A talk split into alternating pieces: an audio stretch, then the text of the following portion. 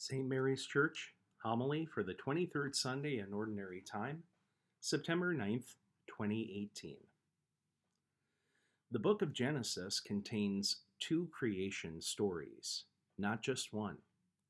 Chapter 1, which we'll refer to as the first story, contains an overview of creation, and for many is the more familiar version. God said, Let there be light, and so it was and God saw that it was good. All of creation belongs somewhere in the timeline of that first story. But the second story delves into greater detail, especially regarding Adam and Eve. One of the biggest differences is how immediate and hands on God is in chapter 2. We read that God forms man out of the earth and breathes the breath of life into his nostrils the image of our Creator, not standing off in the distance or seated on a lofty throne, but kneeling in the mud, resembles a child playing in a sandbox. We learn that God crafted our first parents with loving care. All of us are a product not of chance, but of His handiwork. These are the images that came to my mind as I reflected on today's Gospel.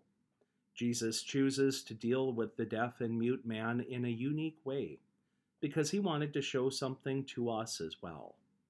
First of all, you might say that our Lord chooses to make something of a fuss over this healing.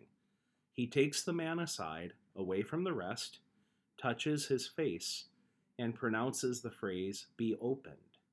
There is an outward ritual of sorts accompanying the act.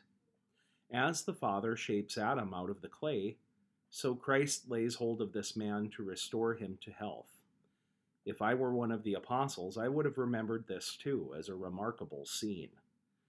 To us, the build up to this healing may seem overly elaborate and unnecessary. After all, we're talking about the Son of God here.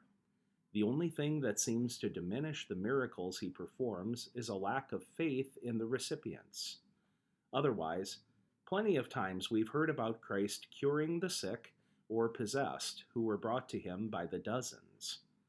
The power he displays in such moments is so large, so reliable. This is not like trying to start an old tractor which was setting unused for several years. Maybe it'll fire up and maybe it won't. We don't cross our fingers hoping Jesus will get it right this time because we've seen his healing power flow so generously. On this occasion, though, he engages with the deaf mute man more demonstrably. He helps us to recall how attentive the Father is to our needs. In light of that truth, what Jesus does here should not appear so peculiar. Another perplexing thing to us may be the Lord's pleading that no one else should find out about the healing he has worked. Hasn't he heard of marketing or advertising? In our age of shameless self promotion, to keep a good thing under wraps may strike us as foolish and a missed opportunity. Scholars refer to this request of Jesus as the messianic secret, and numerous theories abound as to why he did this. Some say that by asking those he had healed not to spread the word about him, Jesus wanted to travel where he wished more freely, and so that people would learn about him directly from the source with all, without all the clouds of rumor swirling around. Others argue that Jesus wanted to control expectations so that the crowds wouldn't get the wrong idea and conclude that, conclude that every sick person would never get sick again. Instead, they were to see the Lord's healings as signs of the kingdom of heaven I think that last point is right on the money. The ultimate freedom Jesus offers is from sin and antipathy against God. Such a spiritual healing remains effective long after God calls us from this life.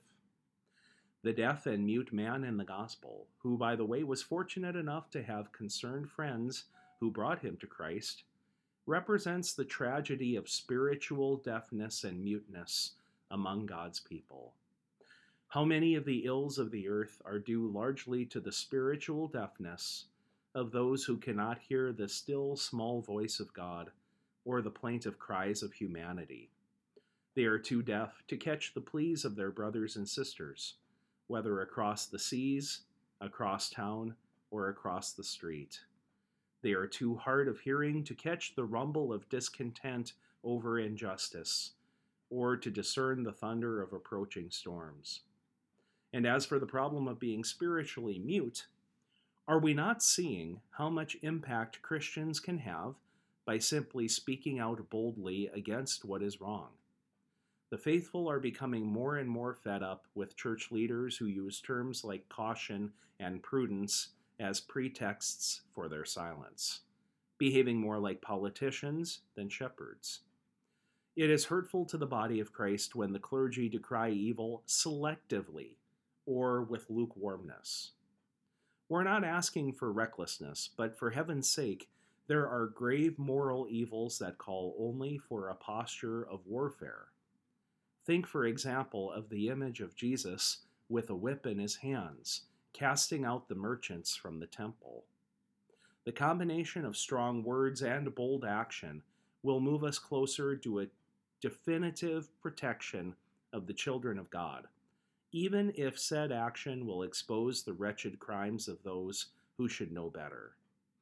When we speak with the confidence of Christ and the fire of the Holy Spirit, our words are not our own. So ask yourself in what areas of my life is my faith prompting me to speak out? It's easy to respond, I'm not going to rock the boat. But if the boat is capsized, one has to rock the boat to turn it upright again. Lastly, notice that all of today's readings allude to poverty. God will be compassionate toward the poor. He will restore sight and hearing, as Isaiah prophesied and as Jesus, his son, also showed. The poor have a lasting, unfailing advocate to turn to. Being poor in spirit means that we turn to the Spirit of the living God without hesitation. Being poor in spirit means, as St. James reminded us today, that we do not show partiality among ourselves. The goal is to see one another as God sees us, who, although different in some ways, are equal members of the human family in dignity. All of us will stand as poor people before the judgment seat of Christ. But when we ask God to supply what we lack, we will then have what we most need. Today's scriptures reinforce that fundamental beatitude. Blessed are the poor in spirit, for the kingdom of heaven is theirs. Amen.